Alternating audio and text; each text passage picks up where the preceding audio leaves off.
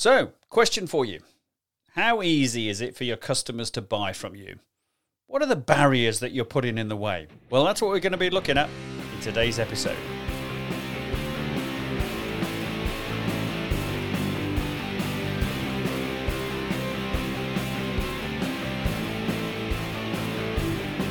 Hello, everybody. Welcome to episode 190 of the Better Presentations, More Sales podcast. I'm your host, Trevor Lee. Thanks very much for listening. And uh, thanks very much if you share this podcast or if you leave a review or you comment on it on LinkedIn or something like that.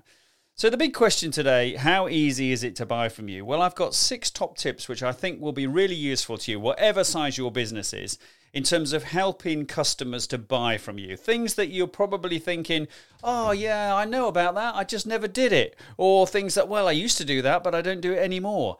And some of the things will be obvious because very often we think it's very easy to buy from us, our customers don't. And here's an interesting stat for you to ponder over. It is reckoned that 70% of business to business buying decisions are made before there's any contact made directly with your organization. So if you mess it up when people do contact you, then all that hard work the customers put in goes quickly to waste. And sometimes you don't even know they got that far.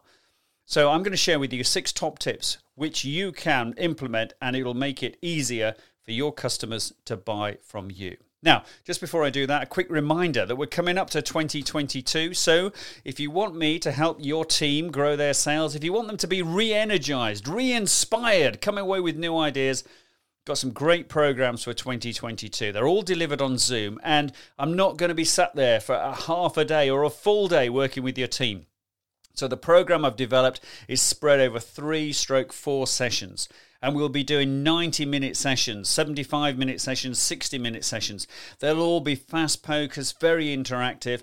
And then when I come back and see them in a week or two weeks' time, they will pick up the momentum again. Because if you're going to invest in sales uh, coaching or sales training, it needs to be that you create momentum. It's very easy to get somebody in and everybody loves it and they think it's great.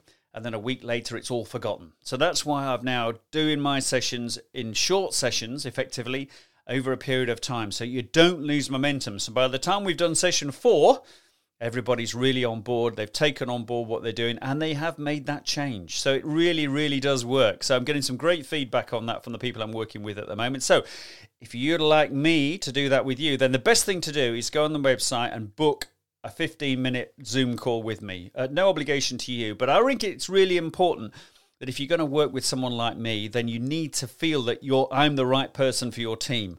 So, over 15, 20 minutes, where you can tell me what your problems are, what you need solving, and then you can get a real feel for me and my style, okay, if you haven't already got it from this podcast.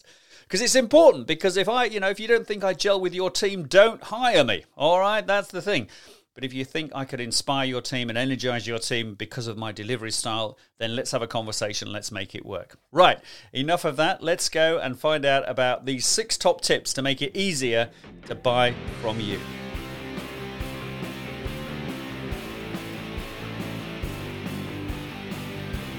So, tip number one is about finding you. Just getting to know that you exist and what you offer is a really important step in making it easy for people to buy from you. Because if they don't know who you are, they don't know anything about you, they are not going to buy from you. So, think about how proactive you are in making that happen, either as a company or individuals within your company. So, as we mentioned in last week's episode, you know, what are you doing to get yourself promoted, to share your expertise? Get on LinkedIn, post a few articles, do a few posts, do a few comments, share a few things. And if you share them, comment on them as well. Go networking. Just raise your profile and then people will find you. You don't have to spend tons and tons of money on, on expensive marketing. But if you do spend money on marketing, make sure your message is consistent and then it makes people easy. It makes it easy for them to find you and understand what it is that you offer. And that's tip number two: is your offering and understanding it. Because you know, if I go to your website and and I've worked, you know, you've worked hard to get me to your website or whatever. When I get there, will I really understand immediately what you're about and why I should be interested in talking to you about spending money with you? Or do I have to find my way around your website? Do I have to interpret interpret your language? Do I have to work out what it is that I can benefit from? Okay, I think sometimes on our websites it's too complicated, isn't it? It's all lovely and nice and all flashy and, and designy and all that stuff. But does it really tell me what it is you do and particularly what you're going to do for me? How are you going to solve my problems and all that sort of stuff? So if I can't understand your offer, I am not going to buy from you. I'm going to go to the next website on my list. And if I can understand their offer a bit better, I'm probably going to go with them. And that's it. You are that close to me being a customer. So check your website. Is it easy to understand your offer? And then, what about your pricing structure? Are you telling me what your prices are? Because that's the one thing I want to know as well, isn't it? Come on, let's face it. There's only two things I really need to know from you. I want to know number one, how are you going to help me solve my problems and what are the benefits to me of hiring you on that basis? And number two, what's my investment going to be? So make sure, I think, that you put your price levels on there. There are three reasons apparently where pe- why people don't put prices on their website. Number one is because they think it'll turn customers off. Well, if that's the case, then what's the point? You know, why not? Because you know you don't want to go through a half-hour conversation, you know, a Zoom call and a meeting or whatever it is, and then somebody says, "Oh, well, if uh, if I'd have known how much it was going to be, I wouldn't have bothered to waste your time." So you know, let's be bold. Let's put our prices on there, and if it puts people off, fine. It might also encourage a lot of other people as well. Number two, apparently, uh, the reason for not showing price is because your prices are too complicated. That's what people say. Oh, Trevor, I can't possibly put my price on the website. It's just too complicated. I've got too many, you know, things that go on within the price structure. So you, I think you've got to seriously ask yourself the question: if it's too complicated to articulate to your customers, then surely it sounds as though it's too complicated. Period. So come on, let's sort it out. Let's simplify things. Oh, and then the third reason apparently people don't like putting prices on their website is because your competition will find out how much you're charging. Well, you know, if I if I'm your competition, come on. I can, and I really, really want to find out how much you're charging. Well, I can, there's loads of ways I can do that, aren't there? You know, I just become a, a potential customer. It's dead easy, or I get somebody else to become a dead uh, potential customer. So, you know, think about it. I do think that in the B2B sector in particular, you need nowadays to give an indication of how much I need to invest. Oh, and there's a little top tip for you as well. And I'll mention this in tip number five as well. But when I put prices on my website, I don't use the word price, fee, cost, rate. I just call it investment. So, your investment in hiring me to deliver a highly energized, inspiring session for your team is. So, you know, think about that as well. Because if you put the word cost or fee or price or rate, then who owns that? You do. It's it's your rate, it's your price, it's your cost, it's your well, it's my cost. But you're putting into my head that it's all about, you know, for me it's a cost, for you it's a price. But really what you should be suggesting to me it's a legitimate business investment buying or hiring your product or service. And I'm going to get a return on it. And if you use the word investment, you expect to get a return. If you use the word cost, it's something that you're forced to buy almost, and you're not going to get anything from it. So think about your language on that. Right, number three, is how easy is it to ask you? Okay, because so, chances are I want to know more about your product or service. I've got as far as your website, but I want to know more. I just want confirmation that I'm on the right lines. I need that clarification that what you're offering matches what I need to do. So the question is, how easy is it to ask you? You know, so if I go on your website and you ask me to fill in a contact form, well, ah, come on.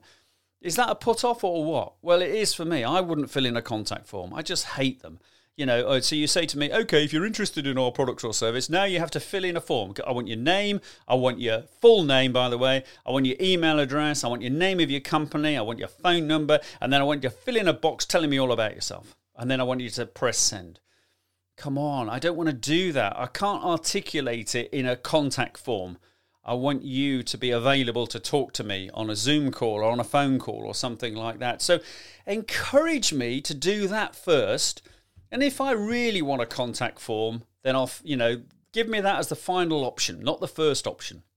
Because, you know, you'll have heard in other podcasts me talking about, you know, email is the last communication tool on the list. If you email me, it's so much less likely you're going to get my attention than if you phone me or text me or Zoom me, whatever it might be. So, you know, make it easy for me to, to, to do that. And, you know, think about using things like Calendly. Now, Calendly has transformed the number of meetings that I've been able to acquire with potential clients. It's a great system. I pay a small subscription fee a year, and it it means that I can have on my website. It's there now. If you wanted to book this 15 or 20 minute no obligation call with me, you will go to Calendly, and then it will show you my availability for that length of meeting. You can pick your slot whenever you want to meet with me, and then you press go, and that means you're booked in. I get a notification, and also you'll get, in this case, a Zoom link by return. And if you need to change it, you can just go back and change it. So none of this faffing around going, well, I'll tell you what, I'll send you three dates and times if anyone suits you. And you go backwards and forwards, and you're usually doing it by email, aren't you? And it just never goes anywhere. And then eventually you never get a meeting. So look at something like Calendly. It really does make a difference. You'll get so many more meetings with clients if you use it. So come on, use technology to your advantage. And think also when you, you know, when people do want to contact you, how quick your response time is. So if, you know, if I contact you and I get through to your voicemail, and I leave a message saying, "Hey, it's Trevor here. Really interested in talking to you about you know your product X, Y, and Z. I'm, I really think it could be great for my business." Then I need you to be onto that. I don't want you to come back tomorrow or next week because then I've lost momentum and I may well have talked to somebody else. You know, Nicholas van der Berg came on this podcast probably about a year ago now and said that 78% of the people who respond first get the business. So you need to respond quickly if I'm if I'm a potential customer and I've made contact with you and I'm interested. And think about also what that voice message is. So if you you know if you do go to my voicemail or sorry if i go to your voicemail what is your voicemail message? Is it up to date? Is it welcoming? You know please don't make it sound like oh this is the o2 service. This is alistair you know and all okay oh come on we've got to move on from all that nonsense. So make it personal and don't have one of those this is the this is the name of our company blah blah blah blah. This is extension 432 this is stuart. You know, oh, come on, you know, we can do so much better. So make your voice message friendly, welcoming, and give me the impression you are going to call me back straight away because you're really pleased that I called you. Right, that's tip number three. Okay, now these are all tips just to make it simply easier for customers to want to buy from you. People want to buy from you, but you might you're putting up barriers, aren't you? So, right, number four. Number four, don't talk too much. All right. now, when I deliver uh, uh, sales training uh, sessions for people, I usually save this one till last. So I say, right, my final top tip for you. And I, what I tend to do when I'm doing sales training, I'm not doing technical sales training like how to close a sale and, you know, here's your best opening lines and all that sort of stuff. You know, that's old hat now. We don't want to be dealing with that anymore. It's all about establishing conversations and building relationships and seeking, finding opportunities and all that stuff. But the one thing I say to people is that at a certain point, you have to talk a lot less, starting from the very moment you start the conversation with the customer. And that means you ask good questions. So don't, don't answer questions yourself. It's as though the customer said, Oh, Trevor, so would you like to spend 10 minutes telling us all about your business? Oh, great. Yeah, thanks for asking, Sally. I'll certainly do that. Because that's often how we come across in sales, isn't it? As though someone's asked us that question. And then we just go on and on and on and on and on and on and on. And you know, I tell you what, what's happening to the customer? They're fed up of this. They don't. They don't. I mean, let's not forget that seventy percent of them have probably researched you already. They know all this stuff. That's why they've called you or emailed you or zoomed you. They're interested. They know about you, how, what a great business you are. They know about how long you've been around. They know everything. They know everything they need to know to get to that stage. They now need to know the detail and they need to know whether it's a match. And that's when I say about my 15 minute calls with people, I say, you know, you know, you should know all about me when you come on the call. Let's just use the time to see whether we're the right match. Yeah. So will I be able to work with your team, etc. And that's the way you should think about it as well. So ask me some good questions, some really good questions, and don't you know? Again, be prepared with those questions. You know, if you just work working those questions off the hoof, you may miss the best ones. So think about it. If you if you're responding, you know, if we're having a call now and I've already left you a message, then you've chances are you've had a chance to do some research. You think, right, here are the three questions I can really ask that you know, and that will need to delay it down.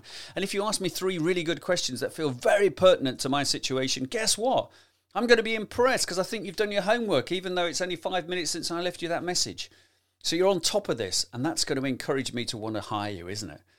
So when you do ask questions, you know, clarify what what the answers are as well, because you know you're just being curious. And as Michael Reddington said in episode 172 of this podcast, he said, customers give clues, but they can't give clues if you're talking all the time.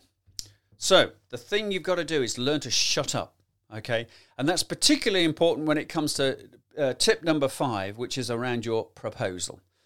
Because if you're putting your proposal over on Zoom or on the phone, you're talking it through, or in person, then there'll come a time when you need to shut up and just let the buyer buy, as I say.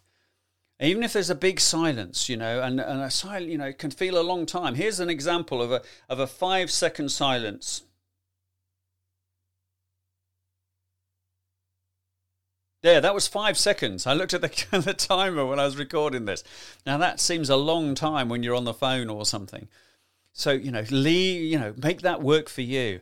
Don't interrupt the buyer's thought process because they may be about to say, Trevor, that's a really good idea. And then if you barge in and say, oh, and by the way, did I tell you about, oh, and I thought maybe I'll just remind you about, and in, in sales, we're, we're so eager to talk. We've got to stop talking if we want to get better at sales. All right.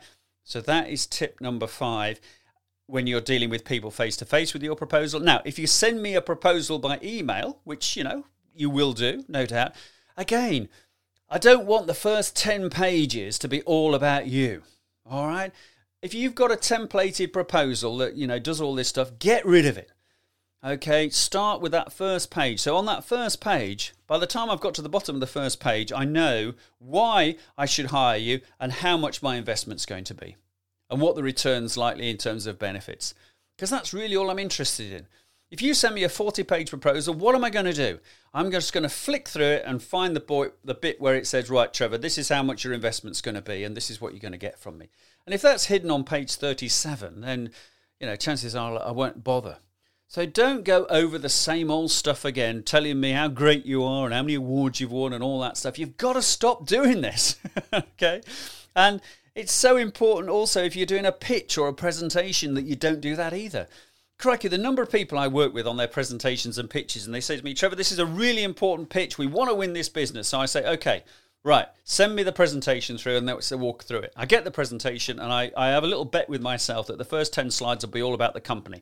I open the presentation, and yes, the first 10 slides are all about the company. Hey, this is us, and this is, whoa, look at us, and this is how many awards we've won, and what a great coffee machine we've just invested in, and oh, look, we've got a ping pong table at our office. I don't need to know all that nonsense, all right? I'm only interested in what difference it's going to make to me if I hire you or, um, or buy your product or service. So get that bit right in your presentation or pitch and in your proposal. You're just trying let's let's face it, you're just trying to make it as easy as possible for me to say yes.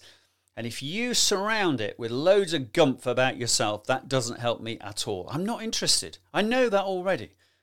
Now, finally, on the proposal or pitch or presentation bit, tip number five is give me a choice.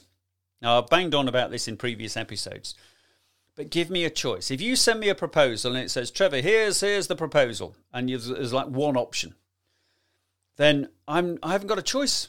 Or you're basically saying to me, Trevor, take it or leave it. So you, you know, I might flip a coin or whatever it might, whatever I might do.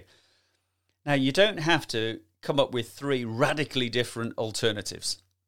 They can be very, very similar, but just slightly different. My level of investment might be different. The number of, if I, you know, okay, let's take an example for me, right? Okay. So if you want to work with me and you say, Trevor, I need a training program for my people, blah, blah, blah. We've had the conversation. You've told me what you want. I'll probably come back to you with three options. And it might be that option one is four sessions, and this is how the sessions work. Option two might be that they're 75 minute sessions and not 90 minute sessions. Maybe a different level of investment. And session and the option three might be along the lines of, well, I've put three specialist subjects in there for you. So I'm suggesting, based on what you told me, we do we do virtual presenting in session one, we do negotiation skills in session two, and then we just do general sales skills in session three. So simple things like that. So now I've given you a choice as a buyer. So you can look through and say, well, actually, yeah, I think that's the best one for us. And then you'll guess what? You'll say to me, hey, you know, here's the best one. And you know, I learned this. Uh, I learned this when I first started working in sales a long, long time ago. uh, that's the opening line to American Pie, isn't it? Um, uh, and I won't say that's my party piece, but it could be, or it used to be. Um, but when I started joining, when I first, first, well, when I first worked in advertising sales on the Lincolnshire Echo in uh, nearly forty years ago now, I quickly learned that the easiest way to sell advertising was to take three ideas and plonk them down in front of the customer. Because that's what we did in those days. Everything was face to face. We didn't have, well, we had a phone just about, but we didn't have anything else. And guess what? I was really successful on that basis because I plonked them down and they go, "Oh, I like that one. Um, oh, yeah, that's pretty good as well." Um, I tell you what, um, could you put a bit that bit of that one in that one? Absolutely. Now, if I went in with one idea, take it or leave it, they would say, "Okay, I don't really fancy it this week, so we'll give it a miss this week." It was too easy for them to say no, so make it easy for them to say yes. Right, number six, and this is a mindset thing. So you've got to put your customer first. I mean, this is a kind of summary of the previous five tips, really, isn't it? But you've got to put your customer first. So it's me as the customer first, not you, the salesperson. This is about me. Our interaction is about me, whether that's me on your website, me sending you an email, me on a Zoom call with you, me in a meeting with you, me on a phone call with you. It's got to be about me, not you. So, you know, think about that. And and the other thing is, think about, you know, if you go in with a mindset that you're going to help me rather than sell to me, then that will make it easier for me to buy as well. Because guess, guess what? I will pick that up. If I think, you know, I mean, how many times do you get random emails from people and they just want to say, hey, why don't you buy this? You know, and how many times do you do? Well, very rarely, don't you? So imagine if, you know, I turned up to your office and I said, hey, why don't you buy this? You know, And you you know you still see salespeople out there using that technique, and okay, it works from time to time, but generally speaking, you know it needs to be about me, not you. So it's the mindset thing. So if you go in thinking, right, you're here to help me solve my problems. You're here to provide the solutions so I can move my business forward. You're here to give me the benefits of your expertise and advice and the things that come with your product or service. Get all those right. And hey, guess what? I am going to buy from you, and none of us even thought we were in a sales situation. So there we go, ladies and gentlemen. There we are. There's the six top tips. Let me give you a quick reminder of what they are. So number one was about finding you. You know, find, you know, you've got to get on the radar, otherwise it's not going to happen. Number two is when you when people do when you are on the radar and people come to you, then how easy is it to understand your offer and think about if you're in the B two B sector or any well the consumer sector, obviously, think about your pricing and call it call it investment. Number three, you know, make it easy for people to be able to communicate with you. So use something like Calendly. It will make a massive difference to the number of meetings you're able to get when, you know, stop all this faffing around, to and fro, and can you do next Thursday and all that nonsense. Number four, when you are in a, you know, client situation and you're talking to someone about your proposal, don't talk too much. Ask questions, listen to the answers, let the customer do the talking. Okay? I mean, I heard somebody recently say it's the 80 20 rule the customer should be talking 80% of the time. Now, try that out because usually with salespeople, it's often the other way around. When you've got a proposal, you know, don't send me all the nonsense about yourself that I already know. Get to the point, okay? Why should I buy from you? What am I going to get from the benefits of doing that? How is it going to solve my problem? Give me some choice and tell me how much my investment's going to be. And do that whether it's a presentation, a picture, a written proposal. And number six, you know, it's all about me, not you. So think customer first, salesperson second. So there we go. I hope that's useful to you. Now, if you do like this content, please do share it. That would be fantastic. And don't forget, you know, if you leave me a review, that's really, really great. And I, will try and find those reviews. They seem to crop up in various places, but that would be amazing. And I'll aim to give you a shout out if you do that as well. And if you, uh, you know, pick me up on, you know, just sit, you know, join up with me on LinkedIn, connect with me on LinkedIn. But one top tip: if you connect with me on LinkedIn, send me a personalised invitation. All right, don't press the connect with me on LinkedIn. I thought it would be a good idea, whatever the standard wording is. All right. You want to connect with people on LinkedIn, send personalized invitations. It's the way to start a conversation. All right. Now, and if you need help going into 2022 with your sales, if you want some really new, interesting, energizing sales sessions, or you've got a big presentation or pitch coming up that you really want to win in early 2022, get in touch and let's fix up that Zoom call at no obligation. We can talk about it and you can suss out whether I'm the right person to work with you and your team. I look forward to that. See you next time. Thanks for listening.